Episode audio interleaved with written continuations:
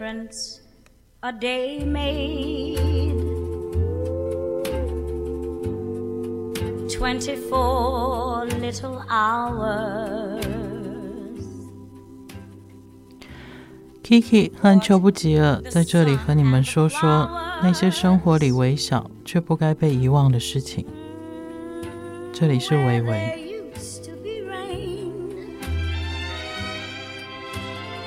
一年已经过到底了。那其实，在这段时间，因为台湾好像大家都已经开始某一些节日是跟着国外在过的，所以想想看，十二月就有圣诞节，过没一个礼拜我们就有跨年了，明天就是三十一号了。所以其实，也许因为这些节日的关系，我们对时间这件事情好像突然在。年底的这段时间，那个敏感度会更高哦。那相信大家在最近的各种媒体上面，一定会看到很多关于回顾这件事情。那其实每一年这个时候，我最喜欢看的应该是某一些特定我在 follow 的人，有一些人他会开一些。一整年度的书单，就是去年他最喜欢或者最不喜欢的十本书。那当然也会有电影，也会有音乐这样。然后今年我刚好在昨天晚上睡前的时候，我看了一下，然后有一些人开的片单，我突然有一个感觉，就是，嗯、慢慢的，好像这一些音乐跟电影或是文学，它。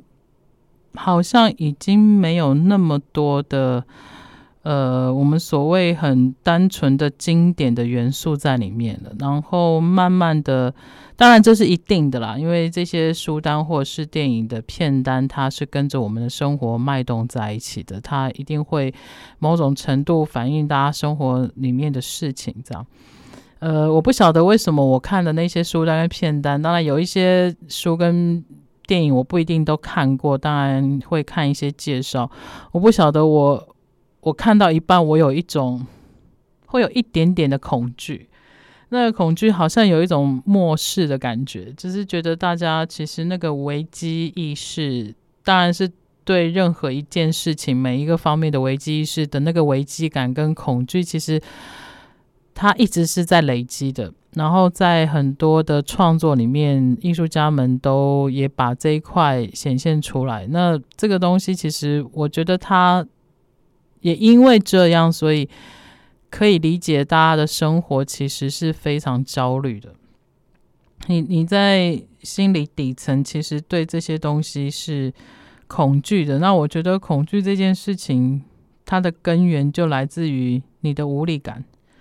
你对一件事情有恐惧，就表示其实你是，你觉得你是无能为力的，你没有办法去改变它，你不知道要怎么去面对它，你才会有恐惧。这样子的心态，其实我觉得它存在于我们生活里面的很多的面向。那也因为这样，我觉得相对来讲，上礼拜我和秋哥聊到自由这件事情，我觉得因为恐惧相对来讲，自由性就会减少了。那自由性减少之后，基本上你会更渴望那个东西，所以现在你会看到有很多呃很多的，不管哪一个年龄层的人，他对自由的渴望跟他去争取这件事情的方式，对我来说，他是越来越暴力的。然后，呃，当然，自由它有在很多面向上，比如说言论上的自由，你喜好上的自由，各种。那大家对那个需求，跟他想要，跟他要怎么得到的那个方式，我觉得是越来越暴力的。那这个东西当然也就会牵扯更久、更长远，就是我们的生活里面已经少了很多过程这件事情了。他很多事情，他只。看到结果，我要那个结果，过程其实不是很重要的。嗯，为什么会一直的环绕在这个很细微的细节这件事情，比如说过程这件事情，在跟大家聊的原因是，我一直觉得过程这件事情它是可以改变结果的，它甚至它会让你的初衷更圆满。因为在你在决定一件事情之前，你有一个目标。那不管是你一开始你的开始跟结束这件事情，我觉得它都是有一个可能性的，然后它都有某种程度的未知性在里面。那这些东西它是必须要经过过程，慢慢的去累积形成，然后到完整，然后或者是毁坏。也许我我所以其实过程里面。我觉得它重要是在这里，而且它更重要的一点是在过程里面，其实你会得到的东西，通常我觉得它会，呃，一定会比你要的结果还要多的，它会比你要的结果还要多的，只是你有没有去真的去享受，或者是真的去经历这个过程是很重要的。呃，昨天在。我到台中的一间咖啡厅，然后跟那边的年轻老板聊了一回，这样。呃，我一直很喜欢他的咖啡。那我觉得味觉这件事情当然是个人喜好。那那时候跟他聊起来，当然他也问了我去有没有去过其他地方喝过别人的咖啡。其实我跟他说的一件事情是，其实现在我们的环境里面各种。各式各样的方式，或是材料，或是你想要得到的资源，基本上都不难。你上网你就买得到了。你你有你有你有钱，你就能够砸到很好的，找到非常好的材料，不管它是远在法国还是哪里，它就能够到你的手上。所以呃，基本上现在我们能够吃到的东西，它的品质都不差。可是。呃，我一直觉得，比如说咖啡，像甜点这种东西，到最后决定那个东西到底为什么这个人做的这个甜点会比别家好吃，我觉得它的呃关键点在于做的那个人，因为会聊到这个是，比如说我们今天做一个蛋糕好了，它有材料，那它一定有过程，那在过程里面。其实有的时候真的就是那么一点点，我可能面团多打个十分钟，或者是这个奶油我可能这个品牌加一点，那个品牌加少一点，或者是就是这么一点点小小的不一样，它会让那个成果呈现出不一样的性格出来。那这个决定取决除了技术性以外，我觉得就在于那个。在操作的这一个人，他一直以来生活里面累积的各式各样的厚度来的。那我会用各式各样厚度来形容，而不是讲他的味觉或是品味，而是用这样来形容的原因是，我觉得每一个人的品味，包括他的味觉，包括他的美感，其实都是要由各个方面累积才能形成的。我的意思是说，你今天要培养你自己有一个对咖啡欣赏的呃美感或味觉。好了，很多人会觉得，那我就一直去喝咖啡，我就是去找厉害的咖啡豆来喝，我就去，反正我就是多喝一点，我就会知道哪一种咖啡是好的。其实那只能到某种程度而已。你而且你知道的，真的都是比较技术性的，再多一层，你能够。你是不是可以用你自己的生活经历或经验去去评断，或者去享受，或是欣赏这杯咖啡？我觉得那个是对我来说是更有趣的。那对我来说，那个才叫做品味。你能够很精准的说出这个咖啡它是它的酸度多少，然后它。是重烘焙还是轻焙？然后它是怎样？所以它有多少果香？有多少的巧克力味道？我觉得那些东西基本上，嗯，你有一定的训练，或是你有敏感度，基本上它不难达到。可是当当有一个人他可以跟你说，假设，呃，他可以把一杯咖啡跟一首音、一个音乐搭在一起，或是跟一部电影搭在一起。对我来说，那个就是品味的开始，因为他把不一样的东西结合在一起，然后加上他自己的想象力，我觉得这是品味。那呃，会聊到这个，就是我喜欢那位年轻咖啡师，他他做的，尤其是冰的咖啡的原因是，我觉得他的咖啡让我觉得他很真实的在呈现那个咖啡豆它该有什么，其实就是这样子。我觉得这是对我来说很好的一杯咖啡。我其实不是太喜欢有一些东西有太过多的装饰，或是因为现在太多太多这种东西，它有太多的大家都在炫技嘛。他会有一些人可能会说啊，一个好的咖啡师，他可能会让这个咖啡呈呈现出这个咖啡师他个人的个性这件事情，大家会去追求这个。可是我觉得那个都是过多的。我为什么会这样说？是因为嗯，太多的我我们其实有很多事情我们在追求的，真的就只有表面而已。你你最根本的东西，大部分人不是太在意，因为那件事情其实。它是很辛苦、很无、很很艰涩跟很无趣的。就是我今天必须要让我自己要是一个很稳定的咖啡师，我在呃水温的控制，我在时间的控制，我在呃香气的控制，我知道什么时候我应该要让我的咖啡的温度降下来，我就应该要把这一杯咖啡。开始要倒出来了，这个东西是很漫长，然后是很细腻的一个一个细节累积出来的。我觉得很多人是会略过这一块的，他觉得反正大概就是这样。这一段过程，很多人会把它公式化或是数字化，然后觉得就是这样，那它出来很精准的，它不会有太大落差。可是对我来说，那个过程是。成就那杯咖啡好不好喝，很重要的一个步骤。我说的好不好喝，并不是用非常精密的计算出来煮出来的咖啡，而是你有没有真的。因为我觉得水、咖啡跟人这三个东西，然后再加上火，好了，它都是活的。你怎么可能去用一个公式去计算，然后控制这些活的东西出来一个东西，它会是活的？我不相信。对，那因为我会这样说是，我突然想到以前我们应该呃长一点的听众朋友会有这个经历，就是以前我们觉得最好吃的面包是那些老兵做出来的那些老馒头，他们是没有配方的，然后永远都是要看今天的湿度、今天的天气，我去看我的面发的怎么样，我要揉多久，然后我要蒸多久。所以它出来的那些馒头会这么好吃，会让到现在还是有一堆人会想念。我觉得那就是人的味道在里面。那他有让他做出来的东西是活的，这件事情我觉得是最重要的。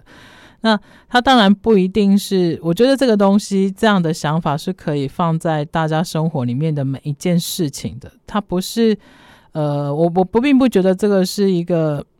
很虚的那种想法，因为也许有一些人，他的工作跟他的生活是跟科技比较有关系的，他所有用的东西都是冷冰冰的机器，他要面对的也都是这些东西，他一天到晚要要要去看的，要去处理的都是这些数字，他觉得我刚刚讲的那一些根本没有办法套在他的生活里面，可是对我来说。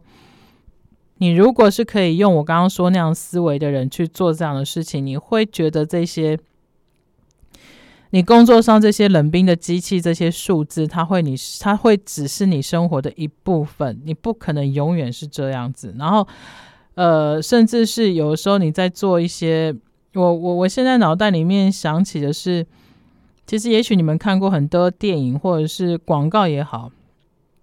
当那个画面出现，其实是一个人在敲很，就是冷冰冰的在敲键盘，然后他看的是电脑上面的数字，可是他脑袋里面想的事情呢，或者是他在耳朵里面听的音乐呢，那些东西也许莫名的，你在敲键盘的那个节奏，它是会配合在你的想象力里面的。呃，我要说的是，生活里面的任何一件事情。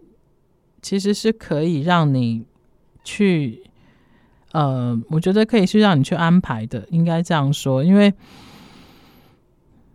我会我会把这件事情这样子说，是我其实一直很希望这个广播里面，呃，不管是我或是秋阿哥或是来宾的语言跟言谈里面，它可以让你的生活里面可以多一点点不一样的方式跟想象力哦。那想象力这件事情其实呃是非常重要的，而且我觉得它跟年纪没有关系，然后它有趣的也是，呃。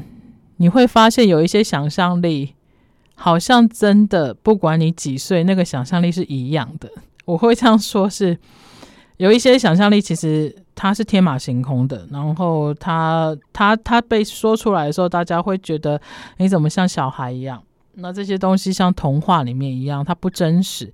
那这些东西其实它很多人就会把它定义成它就是不成熟的。所以也许想象力它它可以被允许永远停留在七岁或是三岁小孩的思维模式里面。我觉得它可以是你生活里面的一个调剂的东西。我觉得就算只是一个片刻，它它也会让你可以喘一口气。那这个东西其实，嗯。很有趣，是因为我每每个礼拜来录音的时候，他必须要经过一段开车的过程哦。那当然，他在过程面他会遇到各种状况嘛，不管是呃可能塞车啊，或是一路很顺畅，或者是你其实可以把你的专注力是放在呃，因为在高速公路上，你比较相对在城市里面生活，你是比较容易可以看到天空的。我觉得天空其实是城市人可以去开始去发掘跟享受的一块地方哦，因为它它它它不管怎么讲，它是自然界的某一部分，所以它我觉得有时候，比如说在歌词里面或是电影里面，你你都会看到，或是一个文学里面，他都会说抬头看天空这件事情，这一句话其实常常会出现。其实那个东西就是让你去转换。让你的视觉，让你的呃思考模式，或是稍微暂停一下你当下在做的事情。呃，那为什么看天空呢？我觉得，因为天空它它不是你可以预期的，然后它又有它固定的东西在那里。那这样的东西，其实某种程度它会。它会让人有一种安全感。我觉得人不管做任何事情，他都需要某种程度的安全感。那这个安全感就会来自于某一些我们记忆里面我们熟悉或是固定的东西。那个东西它会让你莫名的会有一个安全感。当你在有安全感的状态底下，我觉得很多东西它是可以慢慢发酵跟发展的。一开头我们讲呃时间性这件事情会聊到这里，其实我我我我最主要今天想要跟大家聊的，真的就是时间性安全感跟恐惧这件事情，到底我们要在生活里面，我们要怎么样去让这些事情是跟我们的生活共存的？中间讲了非常多好像无关的事情，其实那些东西。我要说的，它就是一个方式，然后它就是一个过程，只是看你怎么样把它运用在你的呃脑袋里吧，或是生活里。那甚至是嗯、呃、年底了，然后接下来要农历年了，也其实有很多时候我们会开始见到很多亲朋好友，然后有些是很久没见面的，呃。也许这一次的聚会，今年大家在一起的时间，我们在一起聊天的话题里面，可以多一点点不一样的东西，就算几分钟也好。对，那这种不一样的东西，其实可以是我的想象，是它可以真的可以是不预期，或是很单纯的。大家也许就是在车里面塞着车，准备要回。回回家过年了，那那个时候其实不一定要一直不断的抱怨车车况或者是路况，其实那个时候你如果只是莫名的，就是哎，我们现在你看天空现在怎么样？现在的天空上面有什么？我觉得那个片段它都会是，嗯、我觉得它是一个很好的调剂啦。然后你也不要不管别人的反应是什么，我觉得至少在当下。你说出这句话，你抬头看了天空这个动作，我觉得它会让你在当下的氛围跟气氛，它会有一个转换哦。那慢慢的这些东西，其实它是需要被累积的。你会知道，其实生活里面有很多的点，很多的时机，你是可以转换的。它未必会让这件事情更好，可是我觉得至少它会有趣，它不会让你的你的生活。然后导致你这个人会慢慢失去各对各种人事物的感觉哦，因为呃，我觉得今天不管你看多少的书，或者是我们在这边聊多少的这些想法，想到最终还是取决在于你个人嘛，你决定要怎么样，你的决定其实它等于是决定了所有的事情哦。那当然，这个决定没有那么严肃，它其实因为。说实在的，你现在也许听着我在说这些话，你脑袋里面，你可能耳朵在听，你心里面并没有在想我说的事情，你脑袋在想另外一件事情。我觉得人他是可以同时做这么多，他的结构跟机制就是让你可以同时做这么多事情的时候，你为什么要浪费它？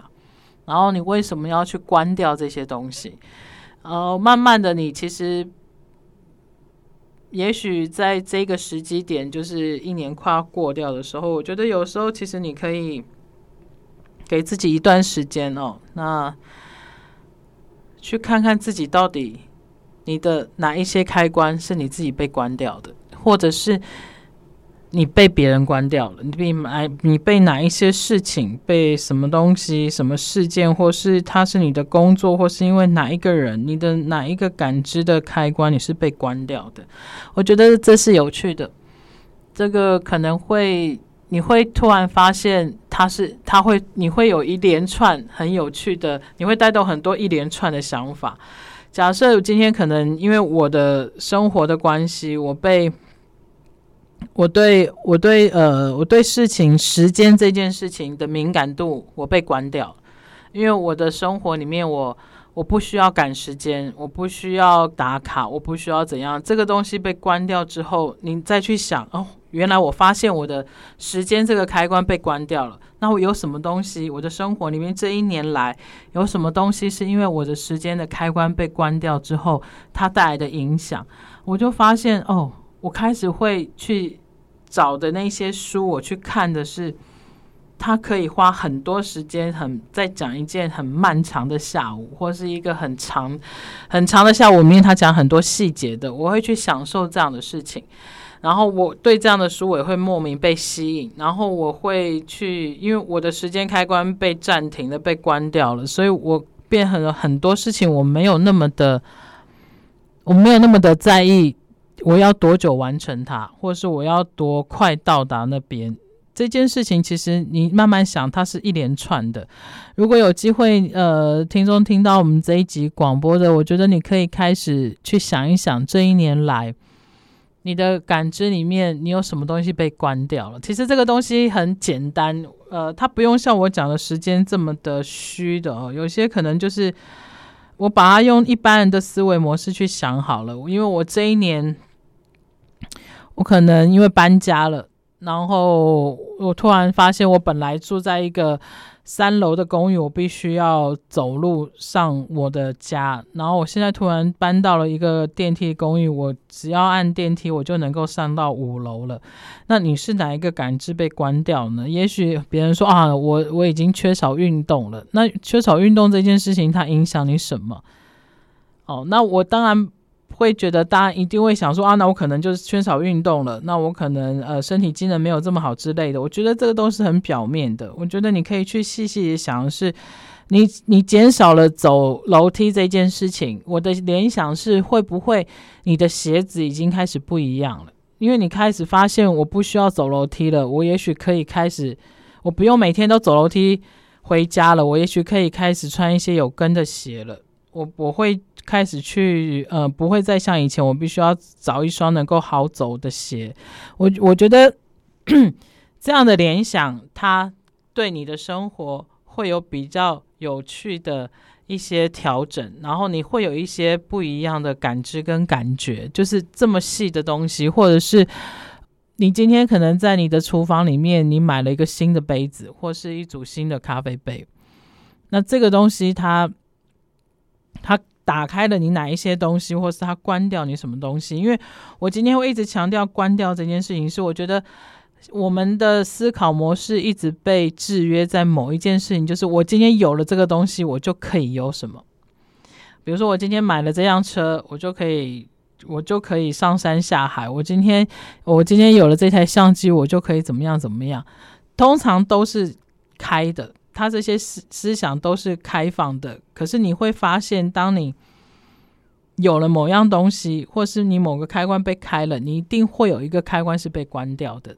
我我觉得比较重要，跟我会比较有兴趣的是，是哪一些东西我真的把它封起来了。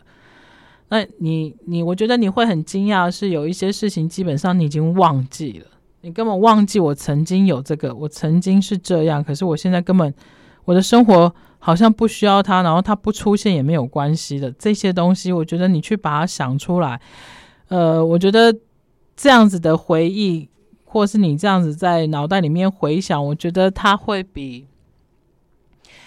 你去想，我今年到底有没有达到我的业绩，或是我今年，我我就是一直在算账面上面数字，这些有趣多了。而且我发，我相信，当你去找到你哪一些开关是被关掉的时候，你会知道有一些东西为什么你还握在手上，为什么有一些东西它就是永远离开你了。我觉得这个是很关键的一个东西。那呃。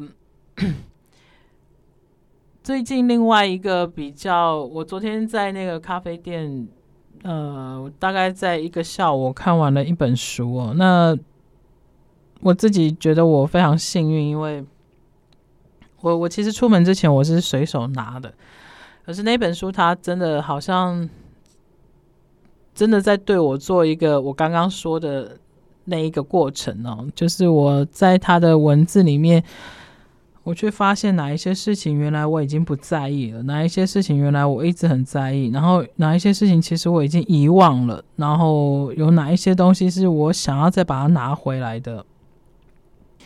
我觉得这种东西在年末的时候，它是比你在忙着过节这件事情还重要的。那我会在这一集的节目里面说这一件事情，也是。呃，明天就要跨年了，接下来可能大家还有一些机会可以遇到一些老朋友，或者是很久不见的亲戚们。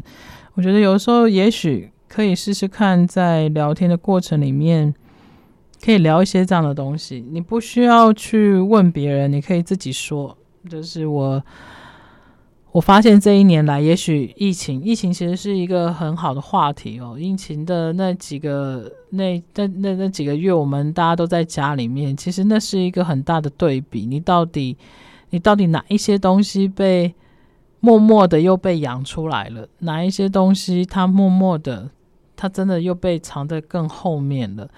嗯、这些东西是我在意的，因为。我我记得我常常在跟朋友聊天里面，呃，很多人当然也会聊到，或者是认认识一些年轻人的时候，会问我，我这辈子我最想做的事情是什么，或者是我觉得最重要的事情是什么。那我的回答其实从我十九岁那时候到现在都没有变哦，就是我我其实对这个世界上最好奇跟呃最想知道的就是我自己。我其实对我自己是好奇的，我很想要知道我到底是一个怎样的人，然后我真正的喜好是什么，然后我为什么会这样。我其实一直对这件事情是最好奇的。那我会这样提出来，是我有一个想象，就是觉得如果我们的环境里面每一个人可以对自己多一点点的好奇心，我觉得它会改变非常多事情哦。我也不晓得是不是人一生出来就有一个设定，就是面对关于自己的这件事情，好像都下意识的会去逃避。也许跟我们的教育，或者是甚至有一些人的宗教也有关系哦。总是觉得什么事情都由自己开始，这件事情好像很自大，好像不够宽容，然后好像你你你到一定年纪，你就要会。为别人想嘛，为别人着想，不是所有事情都把自己放在前面。可是我要说的是，当一个人真的能够去体谅别人，当一个人知道怎么真的去包容跟接受别人的开始，是他要先会接受他自己。为什么？因为你如果不知道那个人的需求，你不知道那个人的优缺点，你不知道那个做这件事情、讲这句话的他真正的意思是什么，他的想法是什么，你怎么能够给他真正的包容跟理解？这个是最简单的。那反过来说的是，你如果对你自己都不了解了，你你你你怎么给出那样子的东西？所以，呃，这个世界上很多很混乱的都是这样来的。也因为每一个人对自己的不了解，所以我们会变成一群非常容易被操控的人哦。呃，最近很红的一部电影在那个网络上面，它叫做《Don't Look Up》，就是嗯。不要往上看哦。这一部电影其实我今天看完了，我我不晓得，我一时我不晓得我应该要怎么去说这部电影。可是我我只是觉得它真的非常的写实哦，它非常非常写实。你你如果有机会可以去网络上找找这部电影来看，那它写实就是它完完全全明明白白的在告诉你，我们生活环境里面有多少事情是在操控我们的。这是我看到的。我其实我看到的并不是无能为力，我看到的是他在告诉你有哪一些东西，有哪一些人，哪一些事情，他用他在用什么样的方法侵入你的脑袋，侵入你的生活，甚至是完全在操纵你的生活，变成你的生活里面是没有任何选择性的。那呃，这个话题聊下去，我觉得并不是绝望，也不是恐惧，而是。你要知道是这样之后，那你要怎么办？如果你的环境是这样，你该怎么办？我觉得这个是比较重要的事情，然后这也是一件非常有趣的事情。我会这么说，我并不是呃刻意的把这件事情往正面的思考模式，或是把它讲得比较好听，而是我真的觉得，当你在一个限制里面的时候，你必须要。拥有你自己这件事情，我觉得它是有趣的，就很像是你在玩电动过关一样，或者是你今天在想办法，呃，完成一件事情，中间有很多事的过程，你可以有选择的，你是可以有选择的。然后这些东西它是有不断有很多的变数的，这个就是它的有趣所在。当然，你要把它想成它就是有很多阻碍、很多困难，你才有斗志，我觉得那也是可以的。可是就是看你怎么去想。那我觉得这部电影，它在它选择上映的时间，就是在圣诞节，然后跨年的这段时间，我其实是我其实是喜欢的哦。那只是我我也因为这部电影，刚刚在聊的中间，我想到了，我也刚好因为他们上映的时间，我在这一段时间看到了这部电影。呃，今天其实会想要。来这边跟大家聊这件事情，最主要的还是希望就是，我们其实这个节目已经大概一年多了哦。其实呃，如果一直都有在发了我们的听众会知道，我们其实一直在说的话题就那几个，它其实也许其实就是一个，我我我会把它讲成，不管今天我们。我跟邱大哥，或是我，或是来宾，一直不断的在讲品味，在讲生活，在讲美感。其实想一想，这些东西到最后的根本是谁？其实就是那个每一个人，就是你，就是我，我们的每一个人。那这些东西是从这个这样的一个人，这个东西去衍生出来的，他去培养出来的，他去经历出来的。那这些事情要怎么样去经历？要怎么去培养？要怎么累积？他就是必须要先从你这个人的各种感知跟感官的开关开始嘛。那它不一定每个开关都得开，可是你要知道你哪一些是关起来的，哪一些是打开来的，这个是很重要的一个开始，也会是在过程里面你会呃很享受的一件事情。is you.